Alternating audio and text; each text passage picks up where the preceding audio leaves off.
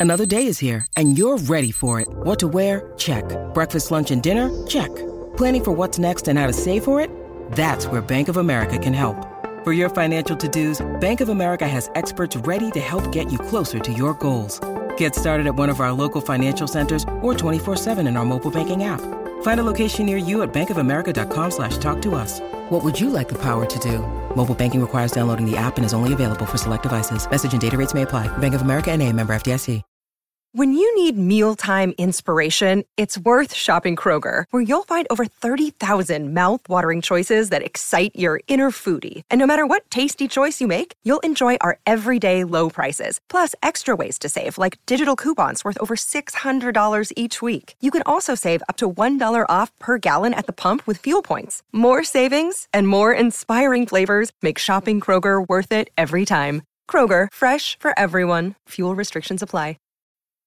Think you know the Brooks Ghost? Think again. Introducing the all new, better than ever Ghost 16. Now with nitrogen infused cushioning for lightweight, supreme softness that feels good every step, every street, every single day. So go ahead, take your daily joyride in the all new nitrogen infused Ghost 16. It'll turn your everyday miles into everyday endorphins. Let's run there. Head to brooksrunning.com to learn more. However, you like to do it indoors, outdoors, in the gym, or playing the field. You know that being fit comes with benefits. At Lifestyle Sports, we have the sportswear for you brands that turn you on, innovation that gives you the edge, and no strings advice, so you can choose life with benefits, style with benefits, sports with benefits. Your life, your style, your sports at lifestylesports.com.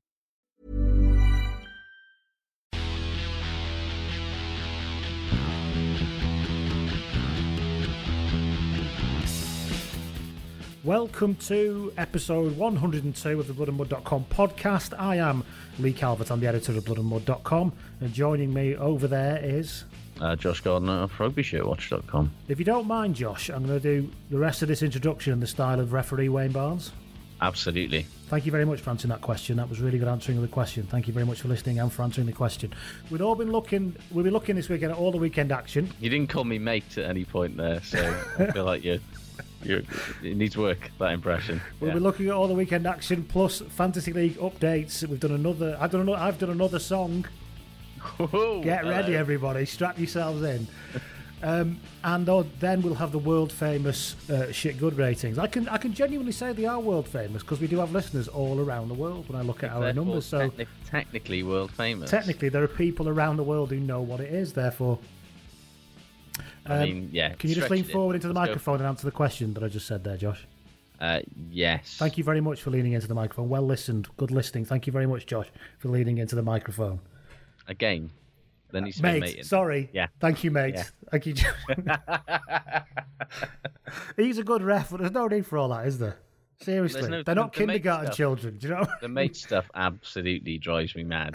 It's like, I mean, it's quite funny, but I'm sure that Wayne Barnes never used to call people mate. No, I I'm know. sure this is an Oh, affectation. and I'm sure he didn't call everybody, call everybody by the fir- by the first names all the time. I noticed that I weekend more than I've ever noticed before. I think it's like the Nige effect. Is, is that what it is? He's getting It's all like- the big gigs, so therefore I'm going to get more exactly. pally. Wayne Barnes wants a bit more after dinner speaking coin, and so he's trying to develop himself a bit of a personality as the guy that calls you mate. oh dear. Anyway, how can you get in touch this, with this? You can get in touch with the pod at Blood and Mud. That's me, and there's Lee at bloodandmud.com, and there's a website and all that. And how do people get in touch with you, Josh? Ah, well, there's rugbyshirtwatch.com, of course, and then there's uh, at rugbyshirtwatch on uh, Facebook, uh, Twitter, and Instagram, and uh, of course there's at Josh Gardner if you really want to hear me go on about shit that will bore you. Josh, thank you, mate, for answering that question when I asked you to answer it and not carrying on to and stopping talking in a reasonable time. Thank you, mate. I'm going to stop doing this now. Okay. I mean, uh, part of me is genuinely very curious as to whether you could keep this up for the entire no, hour just the and ten intro. or whatever it is. Yeah. Okay. Good. As you know, because you're listening already, this is on Acast. It's on iTunes. Thank you very much for everyone who listens and rates us and reviews us. And obviously, anywhere where podcasts are flogged to the masses, you can find this. Thank you very much indeed. We begin as we always begin with a player spotted. Um, We, God, we're getting so many of these now. I do apologise if you have sent one. I am going to get to it eventually. I, I'm doing a few this week because there's so many. Because I'm just going to end up forgetting them. So Almost like people just are constantly seeing rugby players in incredibly mundane circumstances. Yeah. If you live in the right part of the country, I think it's quite a common thing to happen. But anyway, Richie Warlow got in touch on the FB on the Facebook page, and he said, "I just got off the train from Cardiff to Newport after the Wales match, Wales Italy match that is, and ended hmm. up standing next to Willis Halaholo, Rey Lee-Lo, and the human bus Nick Williams. I hope this is mundane enough." He was like, "How is there any room on the platform I was or on the train?" Just- did he say he was getting a train back to Newport? yeah. What the hell are they doing living in Newport? Well, Richie, why do you live in Newport? Josh Yeah, would like it's to like, know. lads, you all play for Cardiff. You could live in Cardiff. Oh no, you want to know why they live in Newport as Yeah. opposed to as opposed to why Richie lives in Newport? Okay. well, I assume that he's not got any why does anybody live in. Newport? Please tell. Well, yeah, I assume he's got no choice like in the matter Newport, and you don't know any different. But, I mean, God, these lads have all just turned up in Cardiff apropos of nothing and gone, nah, we'll live in the shit bit 15 miles away. James Franklin also got in touch on the Facebook page. He said, "Here's a player spotted I keep forgetting to send because I have better things to do." I don't believe that's Excellent. true. I don't believe that's true, James.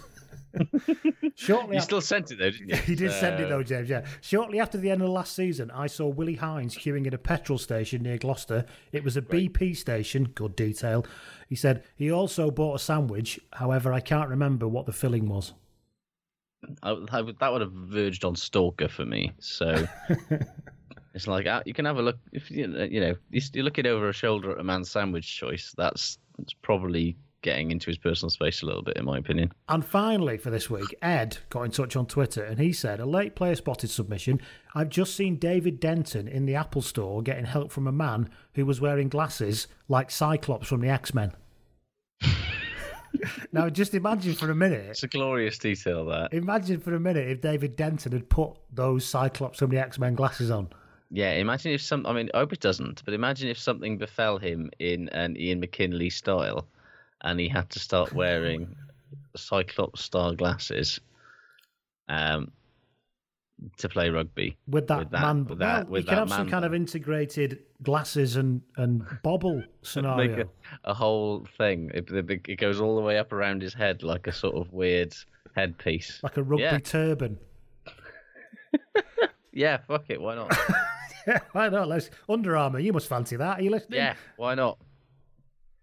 That was a player spotted. Thank you, everybody who sends them in. If you Yeah, please, if you want to, you know, Yeah. we have got lots, but keep sending them in because they're great. And you can send them in at Blood and Mud. You can send them in Lee at bloodandmud.com and so on on the direct messages because they're open now. So thank you very much. Slide into his DMs. Uh, have we got any news? Uh, it's kind of that last week of the Six Nations nonsense, isn't it? Nothing really happens. Um, George North doesn't want to play for Saints anymore. Yeah, isn't there some, some rumour about an interim deal somewhere? There is basically a. The WRU has said if you'd like to never play for Saints again, what with the coach needlessly hanging you out to dry last week, um, we'll bring you back to Wales like whatever it is, three or four months early, and you can play for a region for the next three months. Um, and the Ospreys, unsurprisingly, have gone. You can come and play for us. um, so it'd be interesting to see Not what paying for Eli. Walker anymore.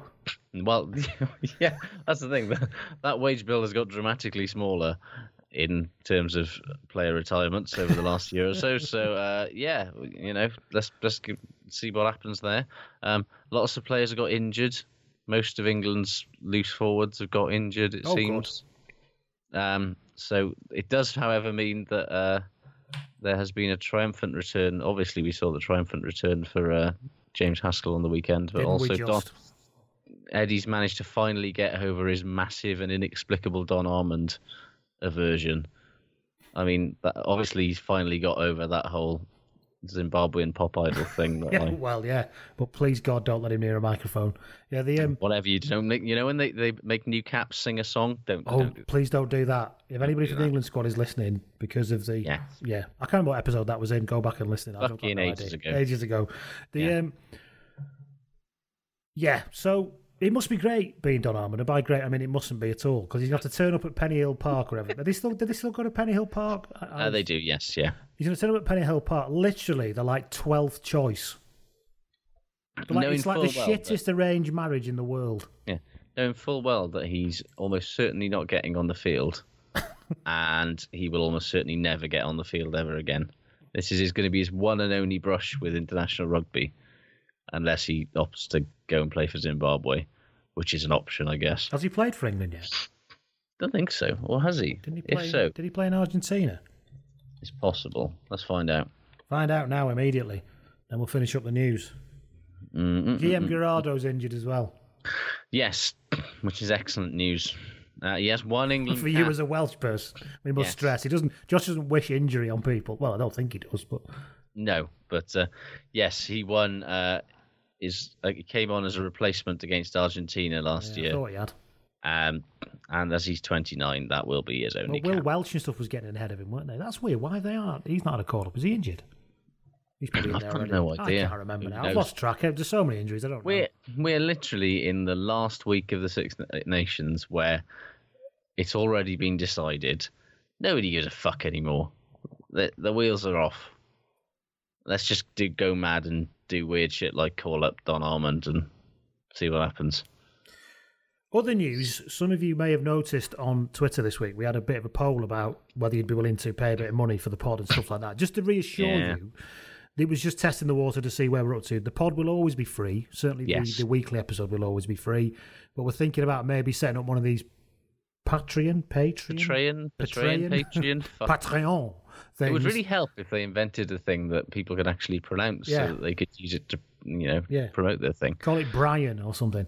Yeah. We're thinking of starting up a Brian where you basically uh, asking where we might make some extra episodes available for people who want to give us a little bit of money or just people who want to say thank you to us for the time that we Yeah. give in preparing If- this shit show every week, then please feel free. So If you honestly listen to this and think, God, I'd love some more of that, then firstly seek help, and secondly, and then put your you very- PayPal details. Thank in. you. Yeah, thank you very much. And uh, we do accept PayPal or Google Wallet. I also whatever. stress that this might never happen. We're just we're just we're just floating yeah, idea. we just so. it was literally a, a we're just wondering were if just any wondering. if, if do you like this thing enough to chuck us a couple of quid to get a little bit more of it is is the Is it- long yes. and short of it I Yeah. think um because you know this is free yes. it's it's always going to be free but you know as pimping ain't easy as they once said so, speaking of pimping you know, things, thank you for everyone.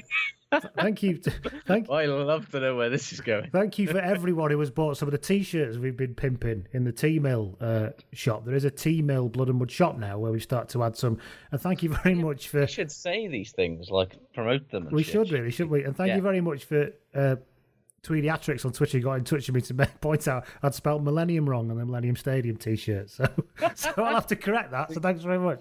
This is why you probably should have This is why, yeah, professional sub editor me a chance to look over. that's true. Rather than just uh, whacking it up there. Maybe, maybe. So you can buy a don't know. t-shirt, you can do all of that kind of stuff. You can get you can get a very disappointed t-shirt, you can get a by and large it's going terribly t-shirt, you can get I still call it the Millennium Stadium spelt incorrectly t-shirt. Oh dear. Loads of things on sold- there. have we no sold brew, any no clue. You can get yeah, we have. We sold a few. Some No, have we sold any of the wrongly spelt Millennium No. Stadium ones yet? people are more into the by and large it's going terribly and very disappointed t-shirts. And somebody's somebody's bought a no brew, no clue t-shirt in Bath colours. That's fantastic. I, So somebody's I, wearing that probably to Bath games. I profoundly. If you, this is the other thing. If you're buying our t-shirts, and you're particularly the No Brew No Clue or the soon to be correctly spelled, I still call it the Millennium Stadium. If you're wearing them to those venues, take a photo. Yeah. We'd Tweet love it to see at it. Blood and Mud. Let us see it. And at Josh Yeah. Gardner. Or if you're a WRU employee and you're wearing my by and large it's going terribly t-shirt, take that one as well. Yeah. Right. Shall we actually talk about the weekend then? I suppose we probably better didn't What we? did we I learn mean, from the weekend?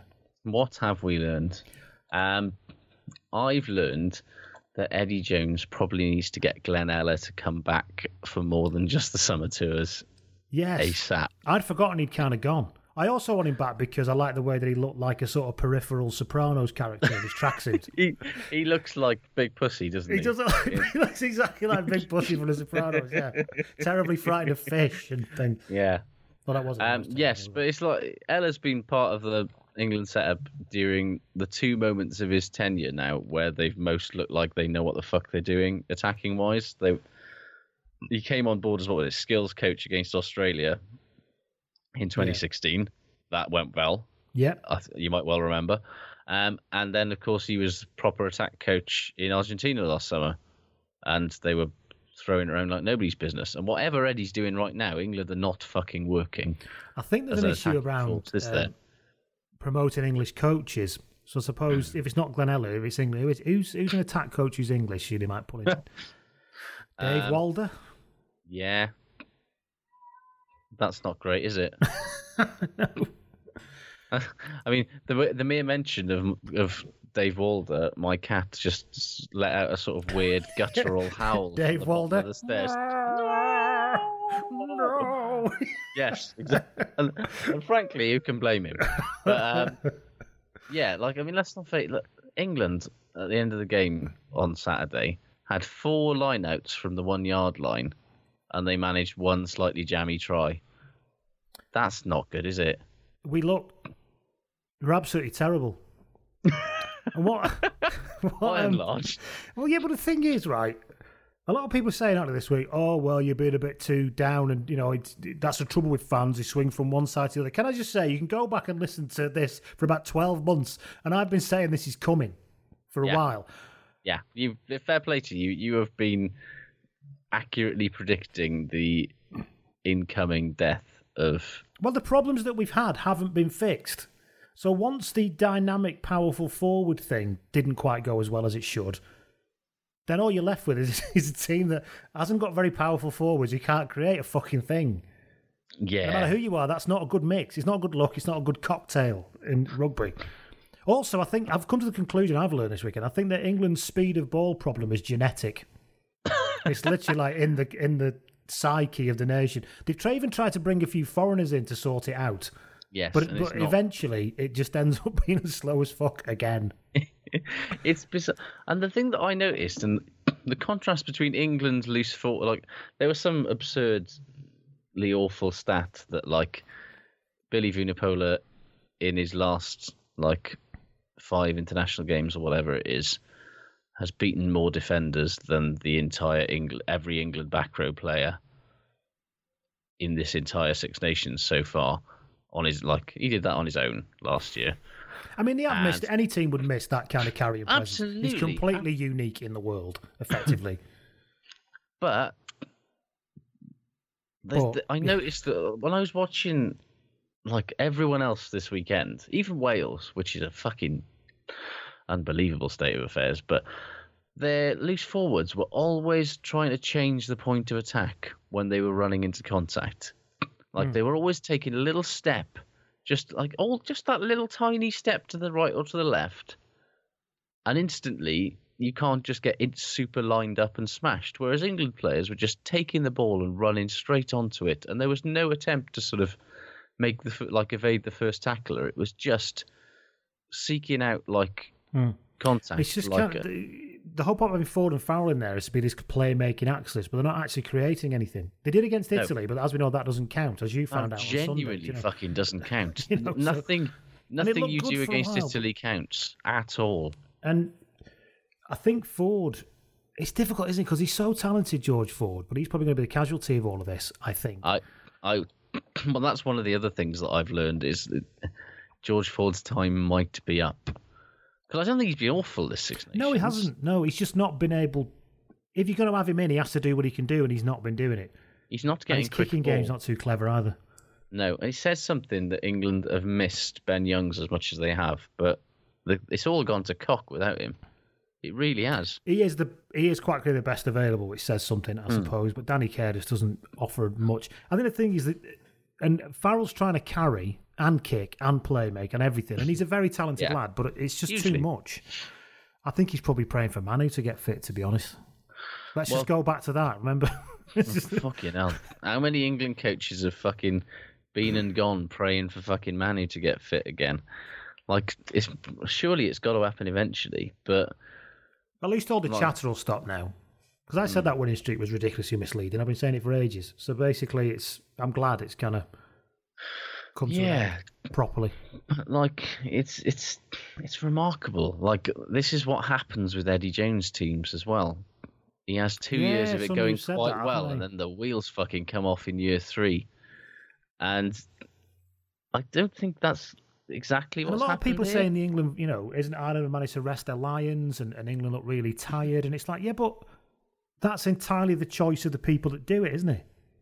And also, English rugby should never and can never moan about, oh, they can rest their players. Because if you cannot find a fucking decent test level, like starting 15 out of what you fucking got, given that you've got, what, five times more players than everyone else and loads more money than everyone else, it's like there's not really any excuse as to why you can't, you know, given England's strength in depth, like why is he? A, if these players are too tired, why isn't he not trying other players? Given that England have probably got at least two good players in every position, and also like just yeah, everybody. Just We've all- basically bollocks. It's it's We've all got saying, fucking yeah. pro- we've all got fucking problems, mate. Like Yeah, so It's- it's it's it, and the thing is, there was some change this week. You know, Watson at fullback finally. But if you if you're not going to create anything, a lot of people saying, "Oh, Watson hasn't shown up very well." It's like, well, he's not going to, is he? no, try showing up well in that. Yeah, if you're going to play like that, you might as well have Mike Brown back in. But um, and that is the thing for me. It's like they've. It's almost like Eddie's kind of finally got fucked off enough with all of the constant clamour for Watson. He's gone fine. I'll put him in at fifteen, and then in a similar way that Warren Gatland did when he sort of put Liam Williams at fifteen, and Liam Williams does fuck all in, for Wales because. He's telling Liam Williams to play 15 in the way that Wales want a 15 to play, which is to be a defensive sweeper and a kicker. And of course, then Liam Williams doesn't sparkle like he does for Saracens or, or the Scarlets at the time because he's not doing what his natural game is. And it's exactly the same with Watson. If you basically ask Anthony Watson to stand back there and field kicks and be solid under the high ball, that's all, you know. What's what else is he? What else is he able to do? It's, uh, it's. There are so many things that have gone wrong well, not so many things that have gone wrong, but so many truths and so many realities that have been kind of unearthed for England in this Six Nations, I think. And I, I feel like people are already getting hysterical about it. when in many ways, a lot of this stuff has been obvious for about a year. yes, absolutely. The autumn was a, was an indicator of we weren't convincing against a lot of shite in the autumn. You know. Anyway, I can't go on there. But speaking No, of that, but- even though England were terrible, how what I learned is I what I learned is I will never understand how France won that game. Hmm. Half the squad's Well, gone. I will. Since Yeah, I, I can understand how France won that game, and that is because they're basically competent at the breakdown, Hmm. whereas England are fucking shockingly bad at it, like bafflingly so. I'm sh- they they've got much Have worse. you noticed that English backs don't seem to clear out? No, they're not. What's they that don't all fancy about? it, do they? It's almost like, I mean, you would imagine that Farrell fancies it. They're obviously told not to. There's no way that you stand there going, I don't fancy clearing out. The professional Yeah. rugby player, they're obviously told Yeah. not to clear out, but it's, It's really mad, odd. isn't it? And and the fact that Eddie Jones is like what quote the reality is we probably won't get better at it until the World Cup. What? no, get better at it by next week. Stuart Lancaster's stood somewhere in his man stance, isn't he, with his foot up on a chair. Yeah. Just gently, sagely nodding like a Cumbrian Yeah. shepherd at what he's seen. Yeah. As the sun goes down behind Yep, him. Yep, yep, As the sun goes down behind him on his wonderful cottage yeah. and his lovely job at Leinster, everyone likes him. Yeah, he doesn't have to face the press. and he can just stay in his. He can stay up north and never have to venture south. Yeah, don't have to commute.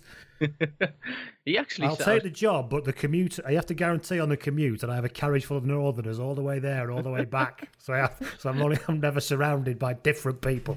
It's funny actually. Stuart Lancaster's first year at England as England coach, I went to the England kit launch that year. Oh, yeah. And for some and for some baffling reason, I didn't understand why at the time. Um, the kit launch was at a school in Leeds, And at the time, was understand. you understand Why why the- now, though, don't you? now I understand Yeah. it's because he literally never wanted to venture south than sort of And he also thought there was a message in those Nottingham. things, and he's one of those kind of people. he would. Yeah, it was it was a little A and a lot of I hate the south and I don't want to be Where are there you launching your kits? Where, where are you launching the to? In a council house in Selby. literally in my front room. they could take Mind the photos in the dogs. garden. So uh, yeah, but anyway, yeah. How did France win game? The Brighton, I think. Well, let's let's analyze what France didn't have going for them in that game. Right, half the squad that started the tournament's not there anymore. Yeah. Trinh-Duc was back. Yeah, Lionel Beauxis's missed a touch kick on the 80th minute to end the game of such dazzling stupidities, It's, hard to believe. Gaël, the Emperor of Unfulfilled Promise, Fickou, was on quite early in the game. yes, They won 66% of their scrums. yeah. And their like, line out was so bad, it resembled a drunk rowing team trying to nut a pub ceiling and missing the pub ceiling 46% of the time. and also. The marvelous offloading Matthew Bastareaud appears to be a one-week engagement because that completely jumped the shark. yeah, yeah, yeah. Did you see him attempt that fucking offload at the end of the first half? Where I genuinely don't. I, I rarely look at a sportsman and think I could have done that better than you, but I fucking definitely could have done that exact moment better. we, we played in a rugby sevens tournament when I was at high school, and this they drafted some people in that day to play because there was Mm. about five of us that played rugby and nobody else did. There was a big lad called Alan Griffiths, right? And Yeah. they brought him in, and he got he never played rugby before. He got the ball. People came at him, and he ran backwards. And then basically kind of half-arsely lobbed the ball forwards over the top of their head as they were coming at him in panic, like a, like the worst quarterback in the world. And that was basically exactly what Bastareaud did, except Yeah, he's a was sort of- well-paid professional rugby player. It was just kind of. I wouldn't even call it a flap. It was like he was playing volleyball, but with like a kebab or something. It was just unbelievably bad. It was. And I remember I actually laughed out loud when he did it, and then I, I went on Twitter and you put, "I've just laughed out loud." Yes, it was. It was a perfect end to what Oh. was, let's face it, a comically It was an- bad of rugby. It was an, but distribution of Bastareaud was an ephemeral thing. People won't believe it existed. In years to come, people would talk Yeah, in mystic say tones. he's never fucking offloaded in his life, and you'll go, I beg to fucking differ. I was there that day. Um, France though Yeah, is the theme. You know, they say you know the old cliche of France team turning up, yada yada yada. yeah. That's always obviously long gone. However, there is one mantra that needs to become a thing with France, and that is whoever you are, whatever you do, however good you are, they will bring you down to a level of unwatchably shit rugby. That was. They are basically England in the 2007 World Cup. Massively. After that defeat to New, art out of it. after that de- de- de- defeat to South Africa when we got hammered, Yeah. we basically went right. That's it now. Everybody's going to get pulled into our cesspool Yeah. of miserableness. we don't want to play rugby, and neither can you. But it, it they've they've got it to a fucking like England were good at it. They rode it all the way to a fucking World Cup final. Although let's not forget France did that in 2011 as well. True enough. They've been doing this shit for like six years now, and whole like it's incredible when you think of how they brought Ireland down to unwatchable shit levels. How they brought Scotland down to unwatchable shit levels. How they, I mean, Italy were kind of already there, but they even sucked the joy Even out that of was what- the first half of that was still more miserable than it should have been.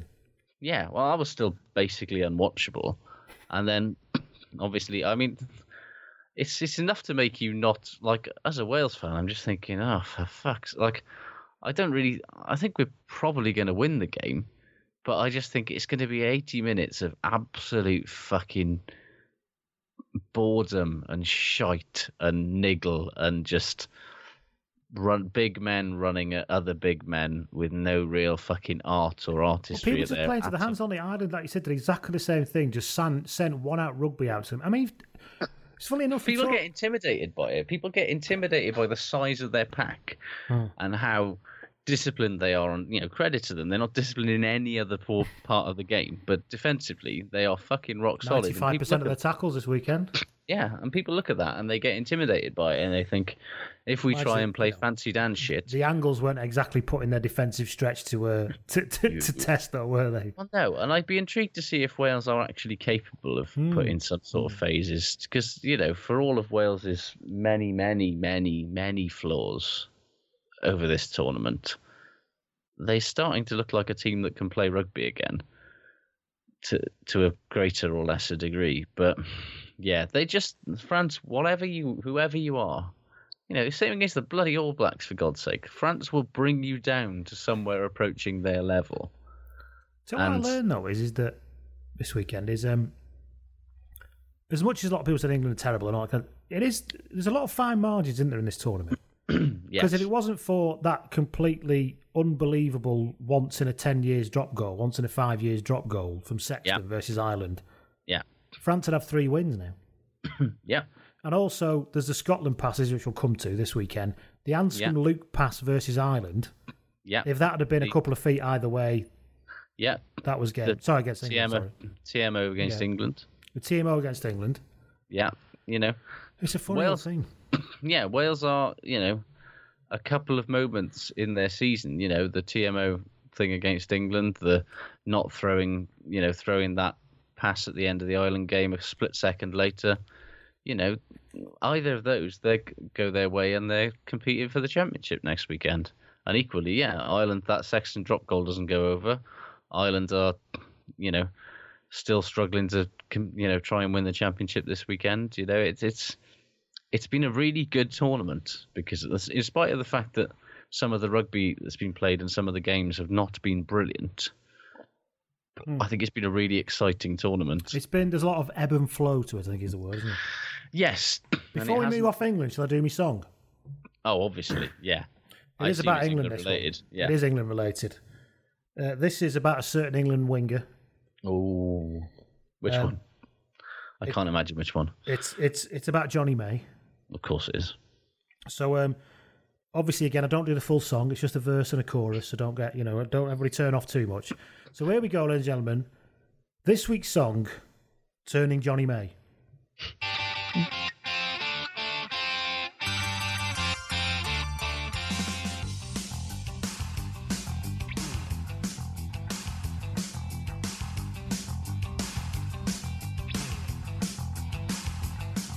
Gonna dance here.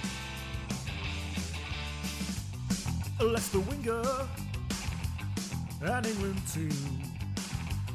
Infrequent flanker with not much clue. I run in straight lines and it's all that I can do. I'm on the left side, outside my brow. Foot on the touchline, I call so loud. I tend to run to where support cannot be found.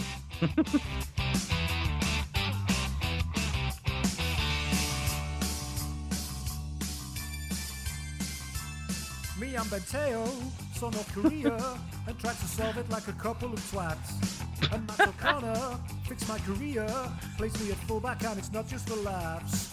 The ball goes over my head, turning round, I'm turning round, still turning round, I'm turning Johnny May. I think I'm turning Johnny May, I really think so. I'm turning Johnny May, I think I'm turning Johnny May, I really think so. I'm turning Johnny May, I think I'm turning Johnny May, I really think so. I'm turning Johnny May, I think I'm turning Johnny May, I really think so.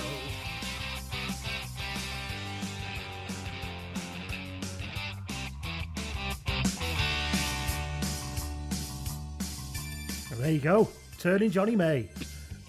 I feel like you wrote the lyrics to that song before entirely making sure that you were capable of singing the chorus.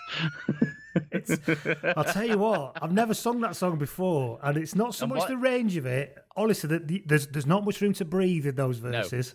There's a lot of of it's it's very there's a, it's intense. it is full on. I couldn't It's have done. That's why I only Yeah. did the, a verse chorus. To be honest, I couldn't have stand another two minutes of it. Good God. No, don't blame you. Do not blame you. Anyway, we were going back to what we learned, aren't we? But- Oh yeah. what have I learned? I've learned that that Um, song is difficult to sing. Next, Um, However you like to do it. Indoors, outdoors, in the gym, or playing the field. You know that being fit comes with benefits. At Lifestyle Sports, we have the sportswear for you. Brands that turn you on. Innovation that gives you the edge. And no strings advice, so you can choose life with benefits. Style with benefits. Sports with benefits. Your life, your style, your sports. At lifestylesports.com. ACAST recommends podcasts we love. Changemakers is a new podcast series with me, Claire McKenna, talking to people who stand up, speak out, or challenge us to think a little differently. It's about the greater good, families and children respecting their own individuality. In the next couple of years, like I hope I never have to have conversations about racism ever again. Like, I just want to get to the stage where you know people are just people. Nobody's pooling the resources together and actually being able to show how much of an impact it will make when people do come together. Changemakers with Claire McKenna. Search for it now wherever you get your podcasts. ACAST is home to the world's best podcasts, including the David McWilliams podcast, I'm Grandmam, and the one you're listening to right now.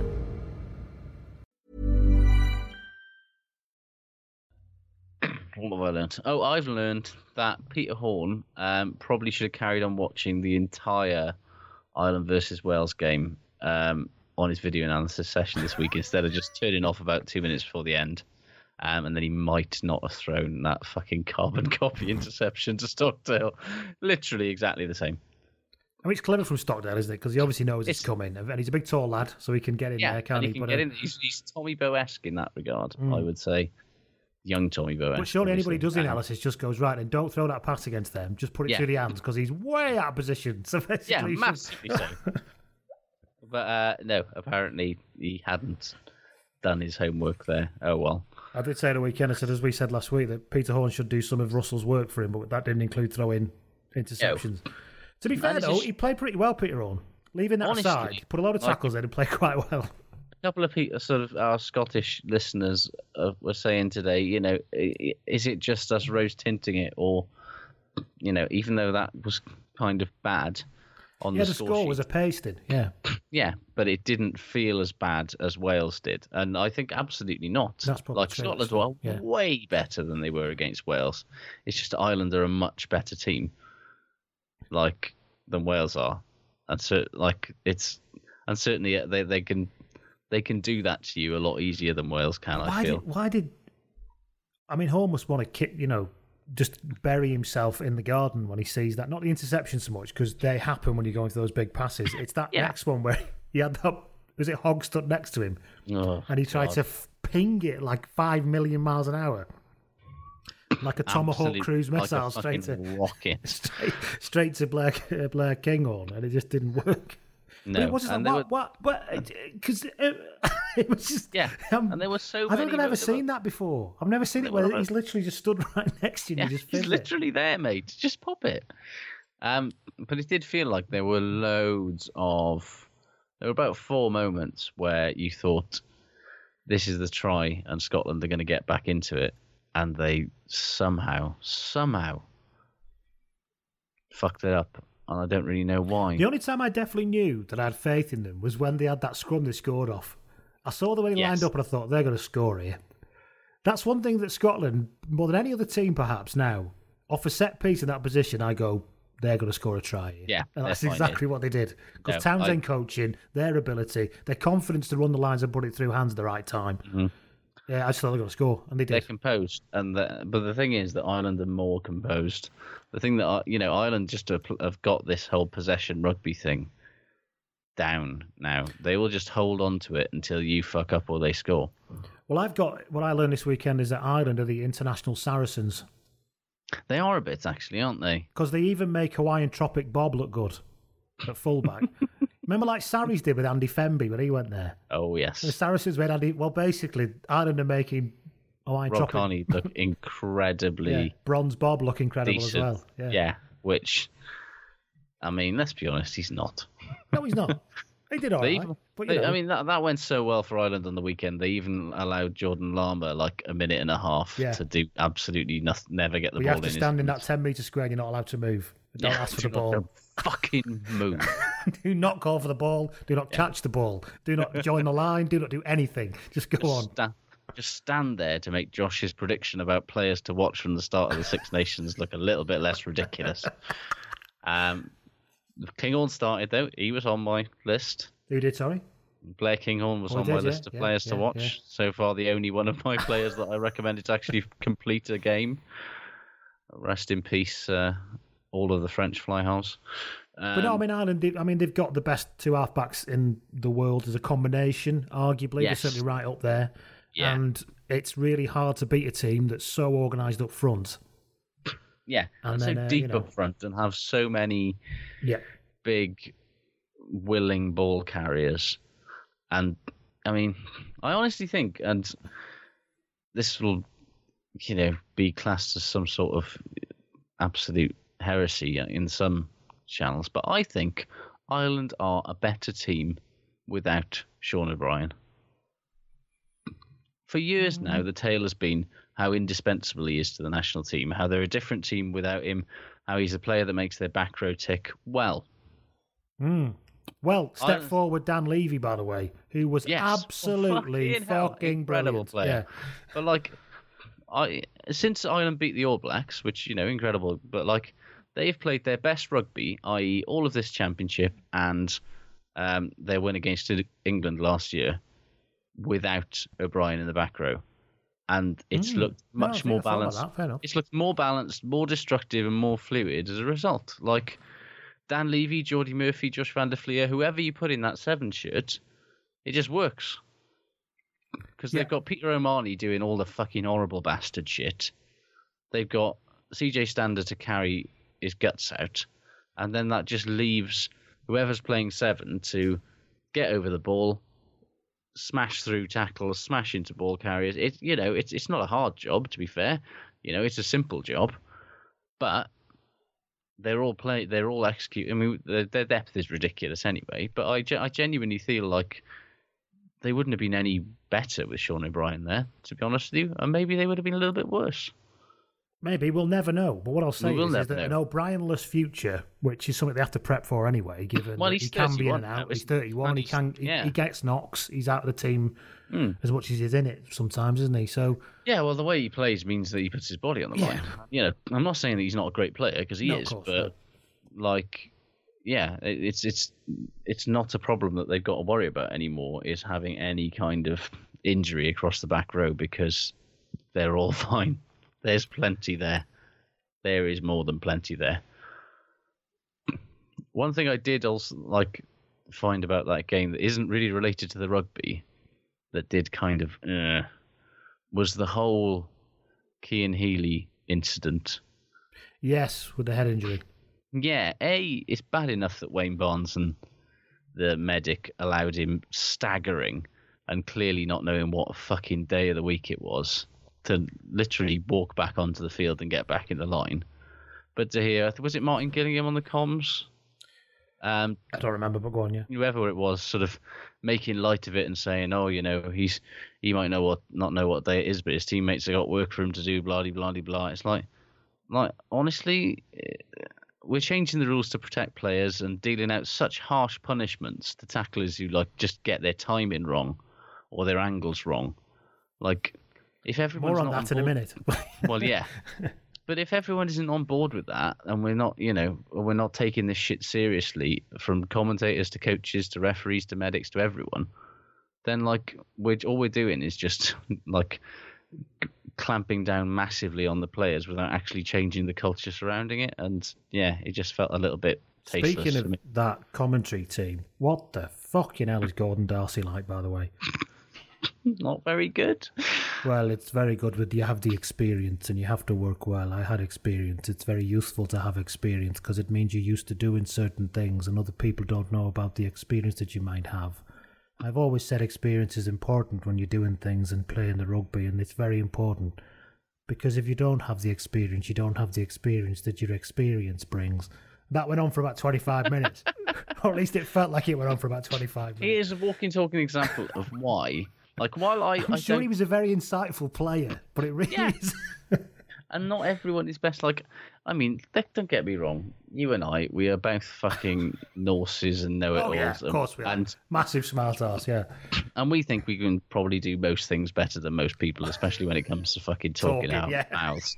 Um, but like, I and I don't believe that there should be some sort of meritocracy in terms of like, you know, whatever the fuck you'd call that sort of third commentator slots. However, some people are clearly not like just because someone has played rugby professionally does not mean that they are capable of delivering any kind of insight. And ITV does not know this at all. But even if there was insight in the middle of it all, I've switched off after the first No. four minutes of just this incredibly boring rambling that he goes on. He's a fundamentally boring man. like listening to Owen Hargreaves. It's just fucking unlistenable. And then, And- and of course, on the alternative is Paul O'Connell is brilliant. He's Absolutely incredible. brilliant. Cuts through it But with all. a Yeah. But with a sort of an utterly threatening tone that puts you on edge for the entire game. Whenever he chirps in, it's like, oh, Paul, Jesus. Yes. Um, but yeah, yeah, Shane Williams is just as bad. Shane Williams just spouts absolute bollocks. And then if he ever does say anything interesting, I've long since stopped listening to him. You've lost me now. Yeah. Like people listen to this pod. Moving on. Well, yeah. Speaking of the head bangs and all that, what I also learned this weekend is whether he likes it or not, Liam Williams is going to get a red card. Oh yeah. He's Has he been gonna- cited? I've not seen the Uh, I don't know, but he will not be playing next Saturday. That was that was such a red card. oh, massively red He card. ran absolute full pelt at his head with his shoulder. Absolute bell end maneuver. Awful. What a prick. Um, So we all agree on that one. However, oh well. Are we are we going to talk about the Anthony Watson yellow card incident now? yeah, we might as well, might we? Yeah. Um, interestingly, I got into a bit of a debate on Twitter after this one, and I'd like to thank no, I'd like to thank Science of Sport and Deadball Area for for actually having a reasonable discussion. I probably used language that was a, a little bit too emotionally charged, which is not like me. I know that, but I did. Um, you, unlike me, do tend to stay away from the Twitter debate, whereas I tend I've to just yeah. fucking go yeah, I right tend to just there. not bother in it. But actually, I thought Yeah. fair enough. They've engaged me and they're trying. So, anyway, so thanks very much for the chat because it was very good. And the point they were making is because I said because I got this whole thing about the worry that I have about actually, if you're going to make a tackle like that around like a seatbelt tackle like he did, and it's going to be a penalty try anyway, but you're also going to get a yellow card. Mm. My worry is is that people are going to stop making last ditch tackles if they're not absolutely certain they're getting below the shoulder. Yeah, I honestly think that like in that situation, penalty try is fine. Like I've got no qualms with the penalty try.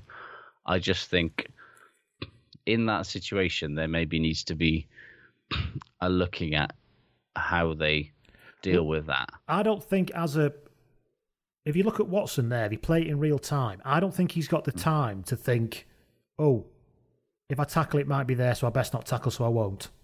Yeah. Or, or I, I need to go below the shoulders. He just sees somebody and thinks, oh, I've got to hit him to stop him coming in. Now, you see, the view of the guys I was talking to, sides of sport and stuff, was that well, actually, if if that if if you can't make a tackle without seatbelt in them, you've been beaten. Yeah. So you shouldn't make a tackle. Yeah. And that's one And I- view, and I respect that. To be honest, I I- can I see where they're coming respect from. that. I can see where Yeah. they're coming from. And my view is is that if we're going to get, there's a possibility, and we should keep watching and looking at this and reviewing it, that you might get- into a situation where people just go, you know what, it's too much of a risk for getting a yellow card. They're going to score anyway via a penalty try. I just won't bother. Now the safety first people, well, I'm a safety first person. That sounds like a stupid thing. I don't want people to get smashed around the head either. We'll say, well, that's a price worth paying. For me, it's just there could be a lot of tackles that will be made without hurting people's heads. And does it take something away from the game? Yeah. That's the only point I was making. In terms of the decision, by the way, on Saturday, I completely agree with it. Yeah. Because on the lines of the law Let- now, it's absolutely No, right. the law's completely correct. Absolute- There's no no debate whatsoever. And to be honest, the debate is the other way. When it doesn't, when things like that don't get given, like by Nigel Owens, who will call it a rugby incident and let it go. Yeah, Perhaps, you my know. my problem is that anywhere else on the field, that would probably have just been a penalty and wouldn't have been a penalty try. The way that he tackled him, I don't think that would have been a yellow. It might have been by a very fastidious ref, but I think nine times out of ten, that kind of seatbelty type tackle would just have been a penalty. Yeah, and I true. don't. Yeah, I and I. I just think it's kind of in the same way that like I just think I always think a penalty try and a yellow card is an unnecessarily over the top punishment. Double jeopardy. It is because it's like they've already like you've basically righted the wrong. You've penal, you know, the players committed an illegal act and stopped the scoring, so you allow the score to stand anyway. So you've they've already you already righted the wrong. So why do you need to then punitively also send a player off for ten minutes? You know? Hmm. Yeah, well, did they do It- it, Did they do it with collapsing scrums, for example? They don't tend to, do they? No, they a don't. Give a penalty try, but they don't say right and you who's collapsed it, you're off for ten minutes as well. And I also don't, but like, we'll get on to. Actually, yeah, fuck it, let's go for it. Go. Me and you, Hmm. we've had our disagreements over the years Yeah. vis-a-vis the TMO, Yes. and it's worth. Honestly, over the course of this Six Nations, I've come, I've genuinely started to think now. I no longer think that the TMO is helping more than it hurts. Like you know me, I've been a staunch defender of the point of TM, the TMO in our many debates on the subject over the lifetime of this pod. But like, I honestly just think the benefits and the things that it gets right are no longer massively outweighing the faff and the hassle it's causing, and the things that they still get fucking wrong, or that they massively like over amplify and over fat like. I, I, honestly starting to think that I only want the TMO to be used to catch shithousery that goes on behind the back of the ref. If the ref's seen it, in the same way that with football, like if they'll only give a like red cards after a game if the ref says that he didn't see it, and otherwise, if the ref saw it in real time and didn't think it was yellow card or red card worthy, then they won't have a sort of red card.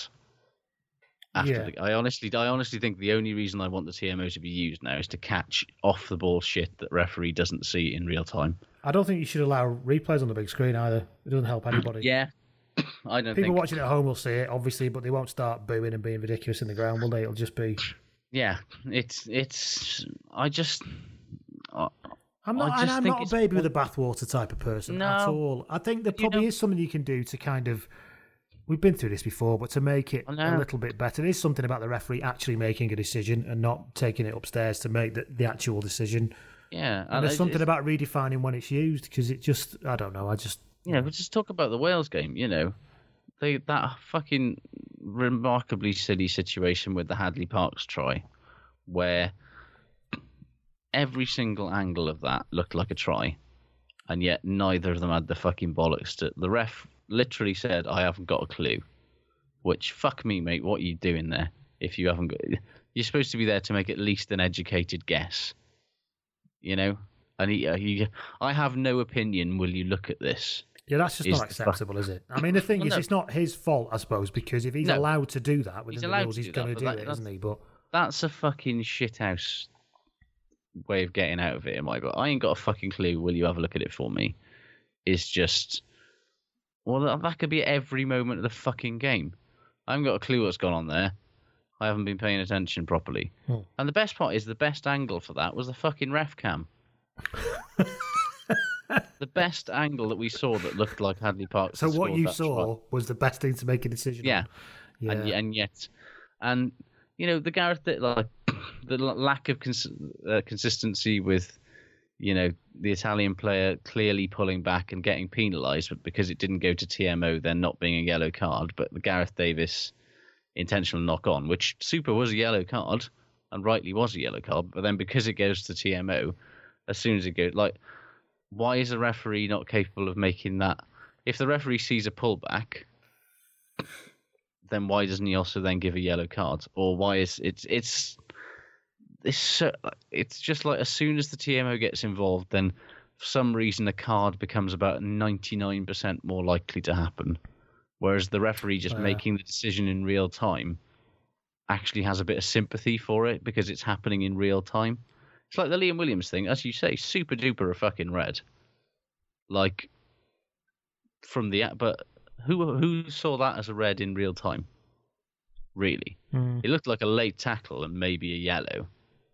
But until we super slow mode it about seven million times and found just the right angle, it never looked like a red. It never, you know, barely looked like a fucking penalty.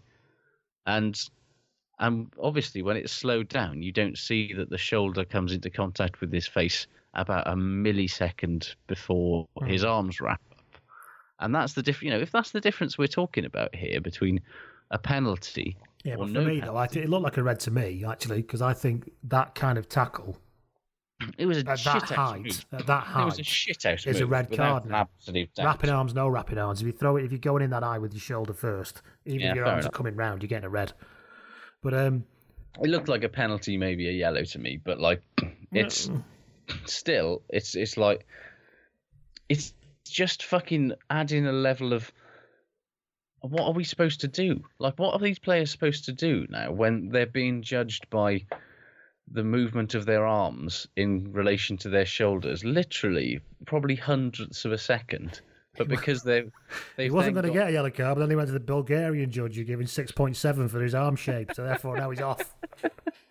But that's the thing, isn't it? It's like if that's the level that we're working at, then what a fuck are players supposed to do? How are they supposed to know uh, learn how to make the game safer when the difference between a good hard tackle and or a slightly devious tackle and a red card tackle is the sort of thing that you need a fucking hundred thousand pound fucking slow motion camera to spot the difference between? It's just You should go to a panel of judges. It's like the Winter Well, yeah. Olympics with Gordon Darcy on it. Gordon, what do you think? Yellow card. Good. Well, Well, on the one hand, you've got to think about the different types of cards and the arms that might move. And Yeah, Yeah, yeah, yeah. all games are seven hours long. yeah, that France, that France Go Wales half will lovely seem like a three-course- fucking walk in the park, like a Tom and Jerry cartoon Yeah. compared to what's going to be Go out happening for a lovely three-course meal while Gordon Darcy's deliberating over the TMO decision. And now I come to liars. It'll be all that one. Ah. yeah, so, um, Liar. What else did I uh, learn for the week? Well, I did learn this. Ollie, I learned it because Ollie Davis told me on the Facebook page. Did you know? Did you know, Josh? Do you know who the leading point scorer in the top 14 is this season? I do not know. Ben Botica. Fuck me sideways. If you want any more examples and evidence of why the French game is completely and utterly fucked, you need look no further than that. yeah, that is mad, isn't it? Christ on a bike. Um, one thing that I learned, um, I kind of knew it anyway, but Warren Gatland does not give a fuck anymore. No, he doesn't. Like not even a t- like it worked out fine in the end, but honestly, that team se- selection was fucking mental. Yeah, but he's done that Like- because you've got a five day turnaround and everyone else is coming back in, aren't they? That's Yeah, but like that wasn't a Six Nations team. That was like a summer tour team or a fourth international team. Like ten changes, removing anything that would be classed as leadership. It, it was a massive roll of the dice. Hmm. The sort of thing that could have been, and you know, times in that game looked like it may well end up as a fucking absolute calamity. In the end, it panned out all right, but I'm- I'm not sure that he really learned anything from it. But it just shows that he is absolutely on the downhill now. He's like, yep, 2019, come and get me. And he could, like, he doesn't care about any of those things that have been, like, get people's backs up anymore. He doesn't care about pissing off the press. He doesn't care about pissing off the Welsh fans. He's just like, fuck you, fuck you, fuck you. I'm going to do what I want. So why have you picked this team this week? Uh, well, well, I wrote everyone's names on a deck of cards and I threw it up in the air. And where they landed is that's the formation I'm playing as well. yeah, which is why Samson Lee starts at fly off. Oh yes! Imagine. Speaking of fly off, I would put Rhys Patchell in there right now and stick with him. Oh, me too. I think there's just he's he's the kind of Ben Avans come on the bench as cover for ten and fifteen. You're laughing. No, um, for Saturday. What I imagine will happen on Saturday is that, well, I kind of hope that Rhys Patchell will get the start. And I think they've got to commit to him. I think they've got to say, right, you're the Yeah. ten now. You're the you're Yeah, young enough, you're talented enough. You're the kind of player we want there. Let's let's go. Yeah.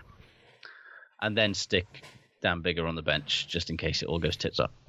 Yes, would be would be my recommended because let's look at that French. They are capable of making life uncomfortable for anyone if they really want to. even And- themselves. especially themselves, especially their fans. Um, yes, I love the way that the Stade de France everything goes quiet within five minutes because they kind of sat there going, "Well, we'll see if you fucking deserve a cheer." I love I love something. That's a brilliant crowd for me. That's brilliant. No, no, you don't. You just don't get our you know our, our adulation as a given, pal. No. Was it O'Connell who was who was basically saying they're not here to support, they're just here to watch? he did say that, yeah. yeah, Uh, which is fine. I, like he was saying it like it was some sort of awful thing, and I'm like, you know what? that's brilliant. Fucking carry on. Yeah, you've already had me fucking money. You're not getting me me vocal cords, pal, Yeah. until you show That me. is not that is none more French as well. It's like, well, fuck you. Let's see. Did you learn anything else on the weekend before we move off? Um, I learned that, unrelated to the international weekend, I learned the Pro 14 might not survive long enough to make its next mad expansion. um, Oh, of course, since we were on, the whole yes, TV the whole things happen, thing. So there's no more Pro uh, Pro 14 on the BBC. No more Top Flight Live. What will Jiffy do? It's, nobody's talking about. I'm really worried about I'm Jiffy. He'll, he'll only about have it. probably five pundit jobs now. Now What's that one's Sean gone. Holley gonna do? That's what I'm really worried about. They, they have to do If this. you're listening, you Sean, I'm go- up for doing an album together if you fancy it. Oh God, I would. I wouldn't pay money for that, but there are people out there who would. Um, We'll be like Alfie Boe and Michael Ball for the for the rugby. It'd be exactly like that. Um, yeah, first time. When you think about it, this is the first time that like there will be no top flight live Welsh rugby being broadcast on BBC. Probably, probably like since they started broadcasting live rugby, full stop. Like seriously, Yeah. Like because they used to broadcast the Premiership back in the day, and now it's yeah, uh, it's all going pay TV, and I'm sure the money's good, but honestly, unless it's Premiership level money going to Premier fucking Sports or whatever it is, that's going to be the end of it. Surely, no fucker's going to care. I paid for Sky Sports when it went over there simply because I have to because I've got to see that. I got to the point where I thought I'm not fucking for that. I thought I'm gonna have to, aren't I? Because I have to watch it. But Yeah. I'm not sure how many people are in our position. So Well, that's the thing. I'm, you know, I'm a fan of a fucking Pro 14 team. I do a bloody podcast where we spend an hour fucking every week banging an hour. no, yeah, but That's just an hour banging on about the Pro 14. We spend another right, hour okay, banging yeah, on about fair everything else. Yeah, yeah. Um, and I'm looking at it and thinking, do I really want to spend fucking 10 quid a month on Premier fucking Sports, which isn't even in high definition and has not like fucking Gaelic football and speedway on it? that's NRL. It does have the NRL, but I'm not up early enough for So you that. can watch loads of like you know, coked up, roided up gym monkeys smashing the shit out of each other. Look, if I wanted to do that, I'd just go back to Aberdeen. I every just go back, see me Alright? mum and pop into the local. Yeah. I'd be in Wetherspoons on Saturday. Um, Yeah. yeah. I just think it's you know, let's give it a couple of years. But the thing is, they, they're going to get the money. The money's up front anyway, isn't it? The issue, the issue is, is it's how many people will watch and what happens when it's time to re up the deal. Yeah, That's and that is the that is the problem because in a couple of years' time, the viewership and the level of interest might be so low that they'll get even less money. Well, Which you know, if you want a decent game in Wales, you've got to pay for, it, haven't you? I suppose the money's got to come from somewhere. No, I, I could, that's the thing. Money's got to come from somewhere. And it's not just gonna Wales, be of course. It's uh, Scotland and Yeah. everywhere else. They'd have to get what is it like? They'd have to more than quadruple the amount of money that they're getting, um, to be in anywhere near competitive with the Premiership. And the Premiership's going to have a new deal next year, which is probably going to be more like France money, which means they'll probably have to more like get about eight times more. Jesus. Um, Just put into stark relief, doesn't it? And yet, and yet, you, people can laugh at the Pro 14. Look at the Irish teams. Look at how Connacht have done. Sorry, hmm. Scarlets have done. The thing. There's good rugby being played. There's quality players there. This money will help keep those players there. The sad thing is that nobody was fucking able to watch it. And On that note, yes, shit good is it? no, let's just do the Fantasy League very quickly. Oh, Thank you, yes, everybody who's I been see. playing along in the Fantasy League. There are hundreds of you playing, so thanks very much. Yes, I forgot you had to talk about the fantasy league, as I have forgotten about my fantasy team, as you could probably tell by where I am in the table. Yeah, well, I just to give you an update, let's talk about me for a minute. What? Was your I'm in- favourite subject? I'm in, exactly. I'm in 34th, having gone up 11 places this Fair week. play. So that's not Fair too play. bad. That's not. I can live with that. That's not too bad. However, we do have a new leader who's moved up six places into first place. Panda Well. Bear. Panda Bear's barefoot paws, who has 777.5 points. So if- Wow. if, you don't, if you know what your points total is, you'll know how far off you are from being top. He's uh, and unfortunately, living Navidi Loca's had a bit of a tumble. oh no. and uh, and San Fermin Rugby Club, which has uh, been right up there from the beginning. It's going to be a, a tight, tight finish this weekend. I'm assuming it's people who've had Jacob Stockdale as their captain a Uh, very week. probably so, uh, and not people like me who haven't changed their team in three weeks. I remembered they- Saturday morning reminded reminded people on Twitter. A few people did say thanks very much because I'd forgotten. But to be honest, I'm not changing much. I think I'm just shuffling my captain around a bit. But anyway, thank you everybody for playing. I've probably got a Yes. pri- I've got some prizes knocking around somewhere. if- Excellent. If, people are getting including signed copies of Lee and Sean Holley's new say, CD. yeah. I can burn a CD for you. I can. Uh... I can't even chuck in one of the t-shirts because the because the because they're kind of built towards. If you know what I mean. So Yeah. anyway, I mean, yes. that's the fancy league. Good. Thank so you very good, much. well done to everybody who's doing a lot better than I am. More power to you. Uh, and then so let's talk about let's finish as we do on the now world famous Yeah. shit good racing Globally recognised. as a leader in you know evaluation branding. Aye. What you said. We want to do shit first, don't we? Uh, yeah, yeah. If you want to. We normally do. Anyway, okay then. okay, Uh, shit. Go. Huw Jones, mate. You've done the hard bit. Don't don't pass like that. Don't don't Oh. pass like that. Oh my word! You know what? Actually, when you looked at it, he wasn't even looking at him. No, he was completely the maladroit execution was bad enough, but to not even be looking at the guy that you're trying to pass to is, you know, It it was unforgivable. bloody basics, as my old uh, coach used to say. to do all that good work, and it would have been one of the great tries of this Six Nations. It would as well. It Oh. properly would have. Ah, Yes. What's the shit for me? Haskell coming on and looking good. he did, didn't he? The breakdown looked much better with him on That's it. how It's bad England were playing. That somebody Yeah. who can just run straight properly transforms the team. It, But it fair, I think he'll probably start this weekend, and fair play Yeah. to him, I suppose. I mean, fucking hell, if you're Eddie Jones and you look at the absolute dog shit you put out there for the last fortnight, you've got to try and change something, haven't you? Yeah, and basically, obviously, you know, a load of bags of potatoes ti- tied together with hose pipes is getting a start before Armand is. So Uh, basically, massively so. He's not playing. Let's just. We'll come back. I will come back here and be a culprit if he is some way in the match day 23, but he's not going to be. while we're on be England, Owen Glendower was on Twitter. famous England fan. Although I look about the handle, it's it's it's IGT Ian who's been in touch a few times. I think he's just changed his name. He he says good or shit depending on your point of view. I say it's shit really. Is that England have conceded forty seven penalties in their last four games, and have won just six penalties, and they're going to finish teams- fifth in the table. Best teams concede all the penalties, mate. 20, 27 fucking test matches, mate.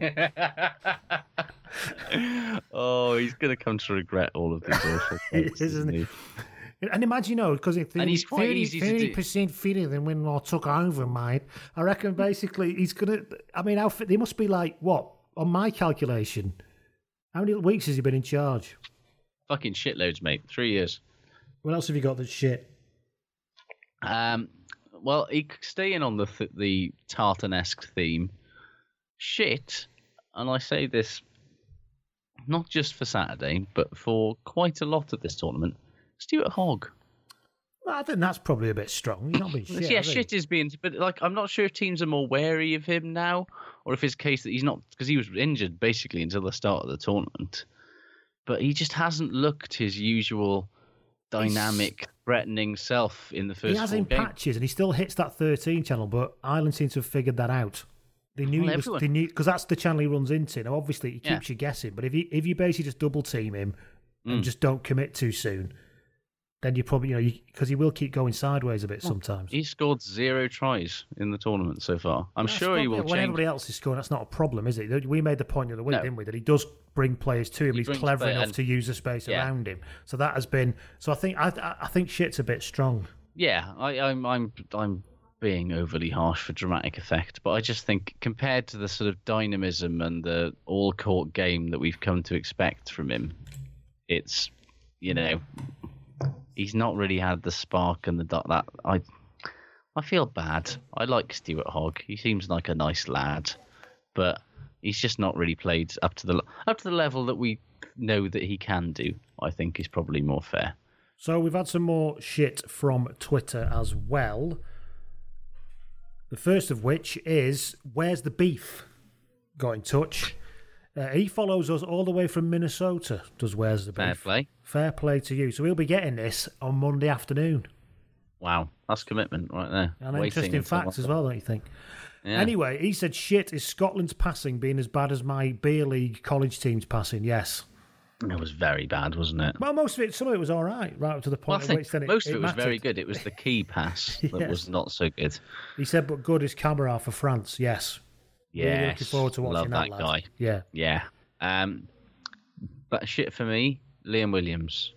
Yes. Genuinely, probably the worst 40 minutes of rugby I've seen him play, except for that uh, game for the Lions where he got sent off instantly and then got sent off again. Um, yeah, shit kicks, shit runs, stupid penalties, moronic late, needless late hit, um, and then Gats didn't even let him back on after his bin in because, as he said, he wanted to kind of basically send a message, and that message is stop being a fucking idiot. Do you think I Saracens have kind of downloaded all of his spark from him and uploaded that way. and, And and just, and just filled it with like shitter. You know pl- the, the playbook and and an extra being 20%, dislikable. 20% prick. yeah. Uh, I don't know. He's, he definitely isn't. He was playing all right for Saracens, though, isn't he? So, He's playing all right. Just maybe it's a bad day.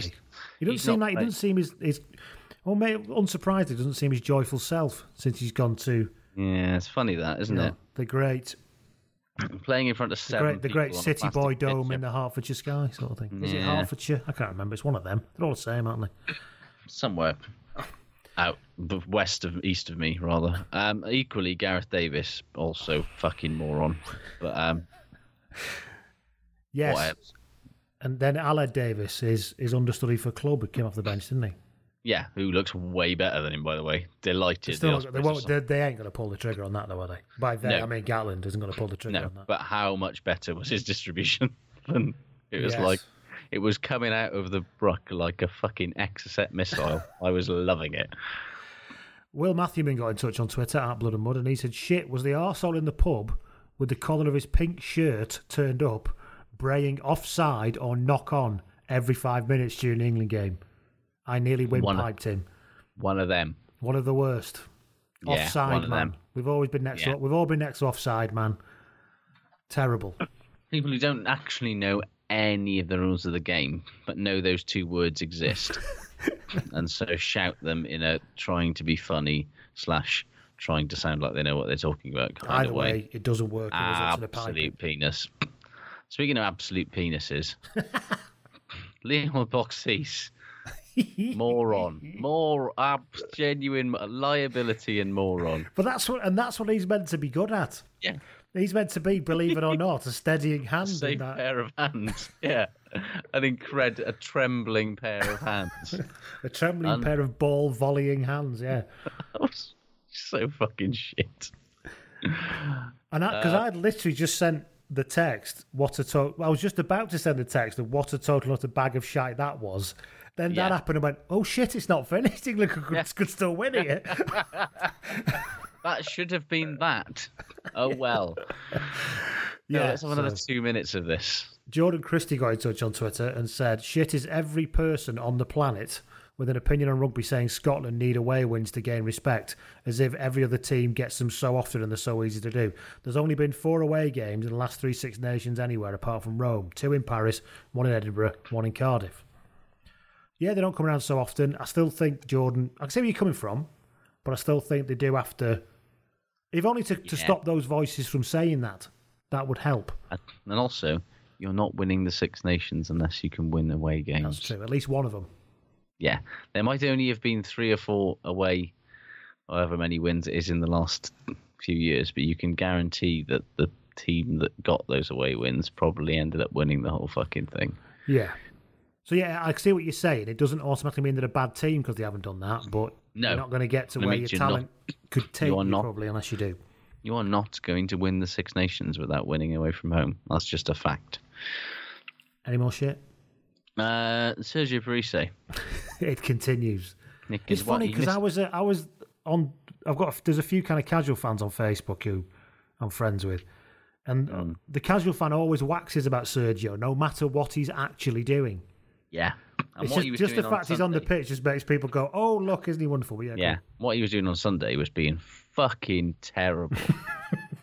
he missed more tackles than he made. He missed five, made four. Fuck it. Like, t- I know Sergio is w- probably the greatest Italian player who ever has lived, and is very probably the one of two or three leading be- forwards in Europe for the past 15 one of the years, best number eights of his generation. Yeah, If not the best number eight of his Mm. generation, let's be honest. it's a discussion worth having. But yeah, Uh, but time has not been his friend, and the post Sergio era needs to fucking happen sooner rather than later for us and the amount now. of fuck it, I'll do it myself. He's done. He's actually had about a 40 year career compared to other Yeah. number eights. That's the other thing. And then that's the problem, isn't it? Is that he is just he's he, he's doing the older he gets, the more he tries to do it all himself, and you know, he's just you know he's thirty six now. Yes, It's fucking like my dear granddad who asked me to go out and help him with shift some stuff in his garden before he died at Christmas, and then still would not let me do it or Yeah. insisted on getting involved. yeah, yeah. even though he was, finally eight, you've he was like some- 82 years old. I was like, Grandad, you seriously can't pick up this pot? Don't talk so bloody soft. Come out me road. That's basically Sergio Parisse, but Yeah. in an Italian accent. Yes, don't. Uh, don't let me don't Come out of my road. But in, yeah. Uh, sorry, Sergio's 34, not 36. My bad. However, But he, he's done, he, yeah, really, he's he's, still 72. 30, he's still 78, th- isn't he? He's 34 years old. like 34 year old number eights who are still starting at test level. There are not many of them out there. Bruce McConaughey got in touch on Twitter. Hello, Bruce. He said, shit is for the 450th week in a row is John Inverdale's rampant bias wank fest. Oh, fuck me. He was Did you hear that? Somebody, I think horse shit this some weekend. Irish journalist guy basically said, "Don't worry, we'll come on to Ireland in a minute." But he got on for England for ages, and then five minutes later said, "So, Jerry, how do you think? How do you think Ireland could beat England?" There's always one reference point, isn't there? But Bruce It's McConaughey just- said that good is that Jeremy Guscott does not give a flying fuck about anything. Like No, he was just incredibly angry at the end just- of that game. Jeremy Guscott hates everything. Yeah. I thought we were bad for, for being miserable about stuff. He is unbelievable, he's been paid a he's been paid a fortune for it. He just looks just full of hate. It's it's one of those things where, like, if you ever had your dream job and then like got your dream job and realised it's fucking terrible. This has not filled it. a yawning chasm inside me. No, that's basically Jeremy Guscott. It's this like scarf, this job, still leaves a void. Yeah, he gets paid to wear expensive scarves and immaculately tailored overcoats and wang on about rugby all day, and probably gets paid very handsomely for the privilege. And he's having a terrible time. He's having a, it's like Stephen Jones just hates everything and everyone. I think.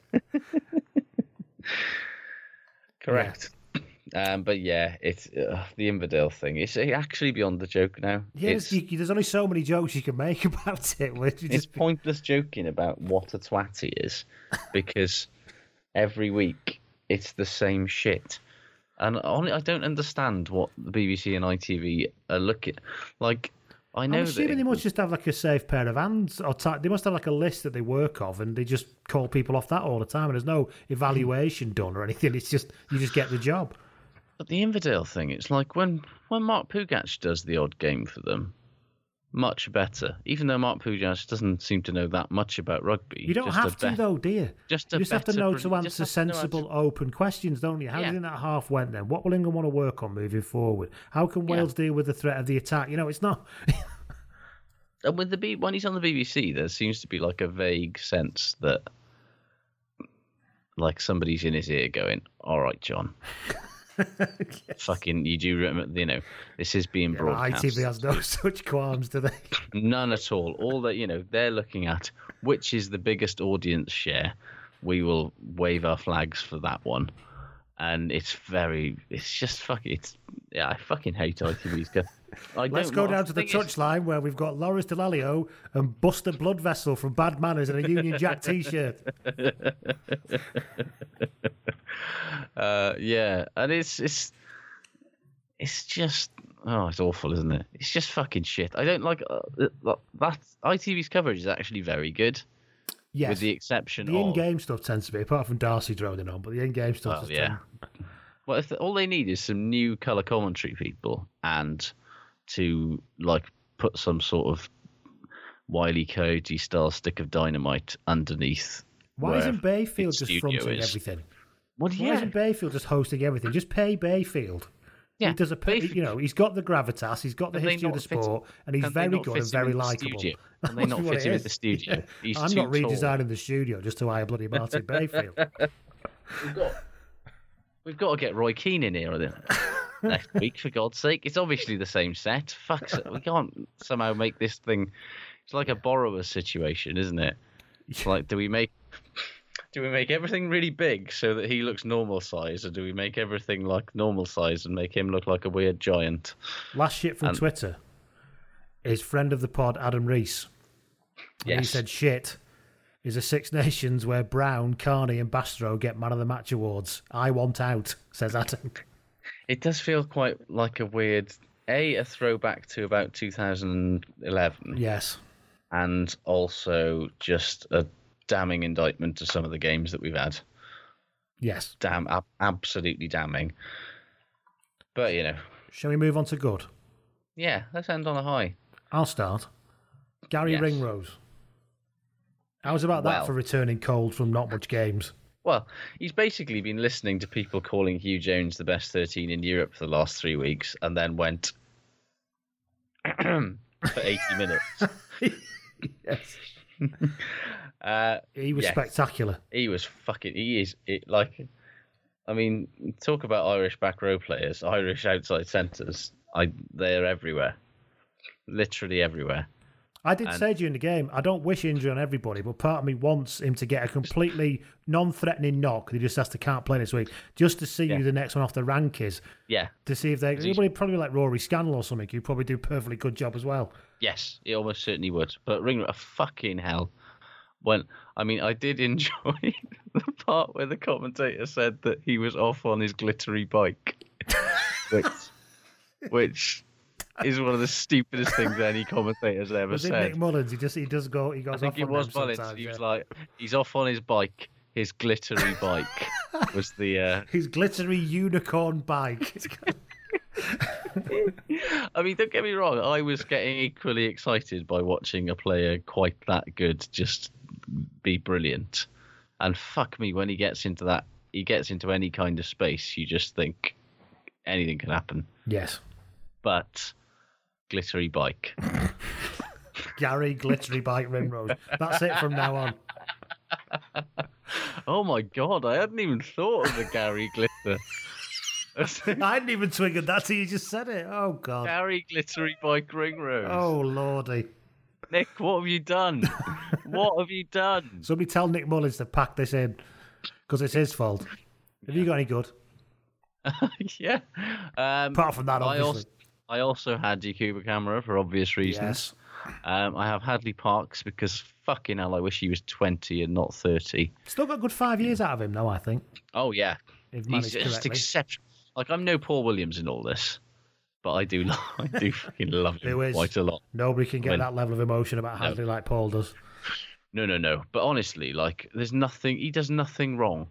Like, he's a big physical unit, and he can carry it up when he needs to. But he's also got a really amazingly good kicking game, and And his picks the right pass pretty much. Yeah, his passing is always good. If he'd have been in space and was Scottish, oh yeah, they'd have been three tries up, no problem. yeah, absolutely.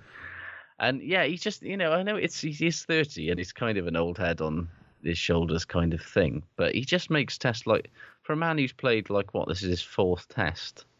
He just makes it look so fucking easy. See, I wonder if there's something about the fact that he ne- he, he never thought he would because obviously he was a New Zealander, wasn't he? And Yeah. he, he probably thought I'm never going to play Test rugby. Then he came to Wales, had a bit of a plan, and thought, you know what? Well, all right, I'm not that arsed about it. I'm 30. I'll see how it goes. There's something about uh, freedom yeah, that comes with it. I and suppose. even when he, you know when he signed for the Scarlets, there was no sense like there was no talk that he was coming over to be a time. wa- yeah, it wasn't a project. Yeah, yeah. He was purely the Scarlets had problems at centre, and they and they basically asked Wayne Pivac, do you know anybody? And he was like, well, Ali Parks will do a job. We've asked Kingsley Jones. He's his Yeah. internet's down. He can't. He can't tell us. Yeah. And yeah, and so they brought him up, and then all of a sudden, after a year or two, people are going, "Fucking hell, this guy's pretty fucking good." You know, maybe we should get him to play for Wales. And here we are.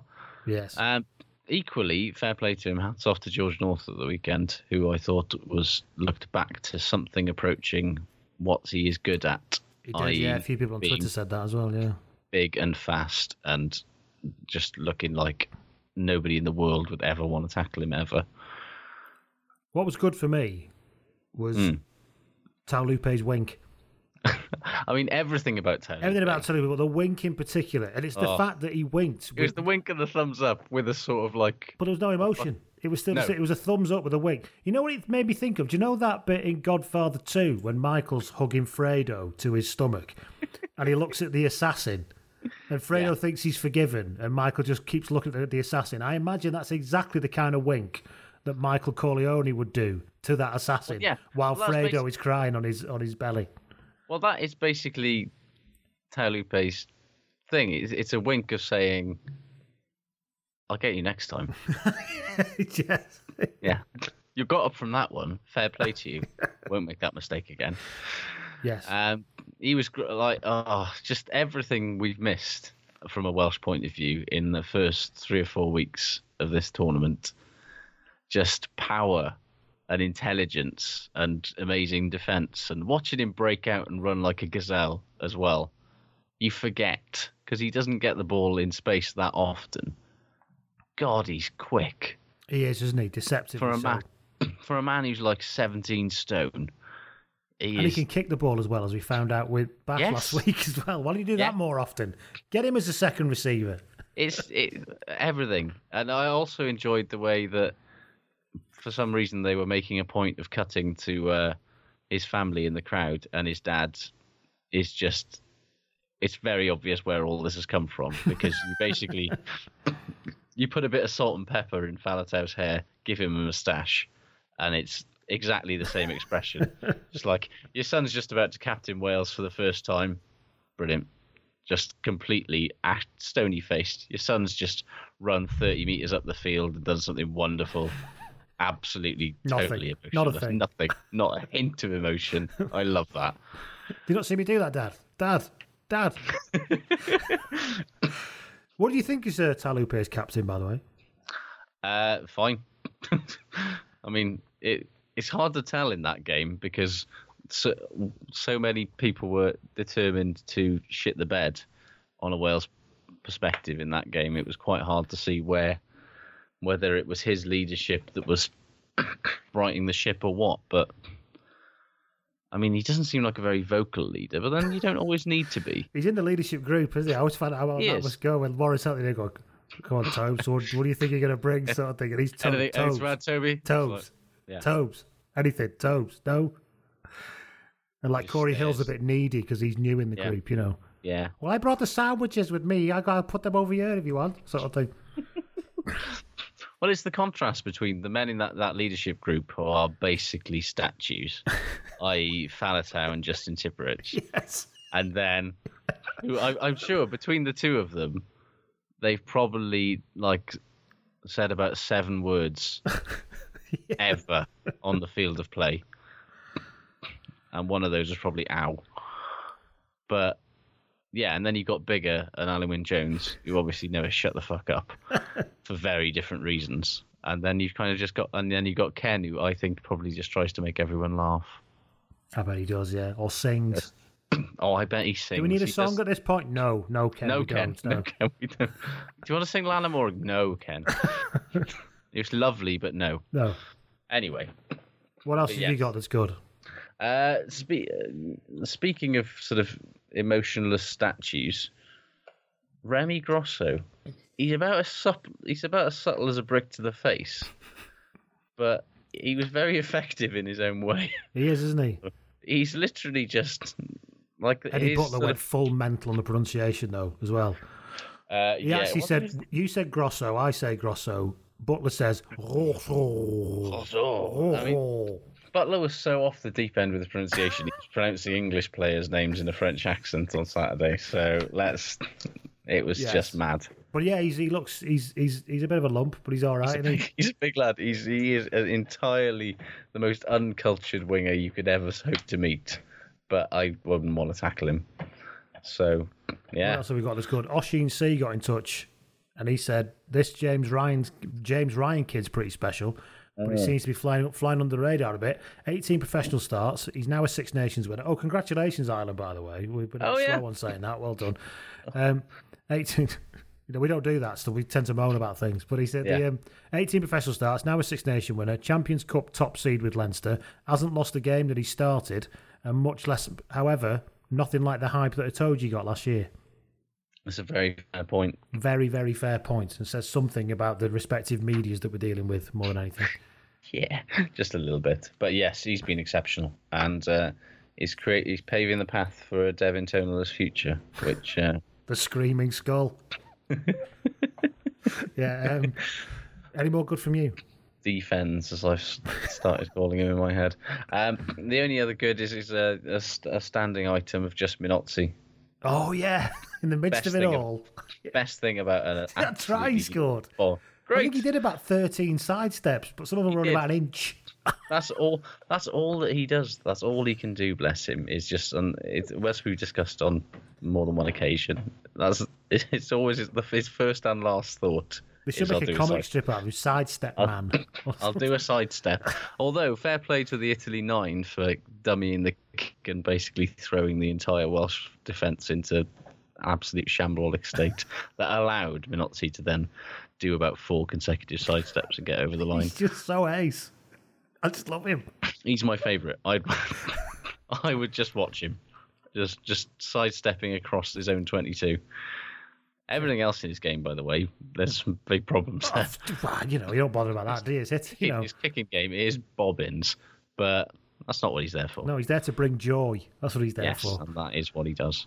What else we got? It's good. Ben Twilly on Twitter got in touch at Blood and Mud, and he said, "Good as Jamie George for getting the opportunity in the England two shirt. However, shit is Jamie George attempting to take his opportunity in England two shirt. Yes, very very good point. It it seems like putting a two on an England hooker's back is something of a Yeah, problematic. curse. Yeah. Hmm. And then finally, Van der Mike got in touch and said, "Good was Cory Hill again. Yeah, quietly an outstanding Yeah. performance. Even in games that haven't been going so well for Wales, he's been probably." The most consistent player for Wales. I I'm, I'm going out on a limb. I think he's he's clearly not the finished article yet, but he's clearly a very good, very promising player, and he just works really fucking hard, doesn't he? He does. Uh, and there's a lot to be said for that in international rugby. But yeah, well, look at Rob Shaw. Yeah, He worked. That's that's one of the few positives actually. While we're talking good, Rob Shaw, he's basically the English Guilhem Guirado at the minute. Yes, he is holding that shit. That shit is held together by like tape. He's literally fucking lads. hope. Come on, lads. Seriously. less shit for five minutes, please. Right. Um, Anything yes, else on you? that. No, I think that's pretty much me done. That's us done. Thank you, Josh. Thank Wow. you, everybody. We'll see you next week for the denouement of the championship. Take care. Indeed. Take Bye-bye. care, everybody. However, you like to do it indoors, outdoors, in the gym, or playing the field. You know that being fit comes with benefits. At Lifestyle Sports, we have the sportswear for you. Brands that turn you on. Innovation that gives you the edge. And no strings advice, so you can choose life with benefits. Style with benefits. Sports with benefits. Your life, your style, your sports. At lifestylesports.com. Sports Social Podcast Network.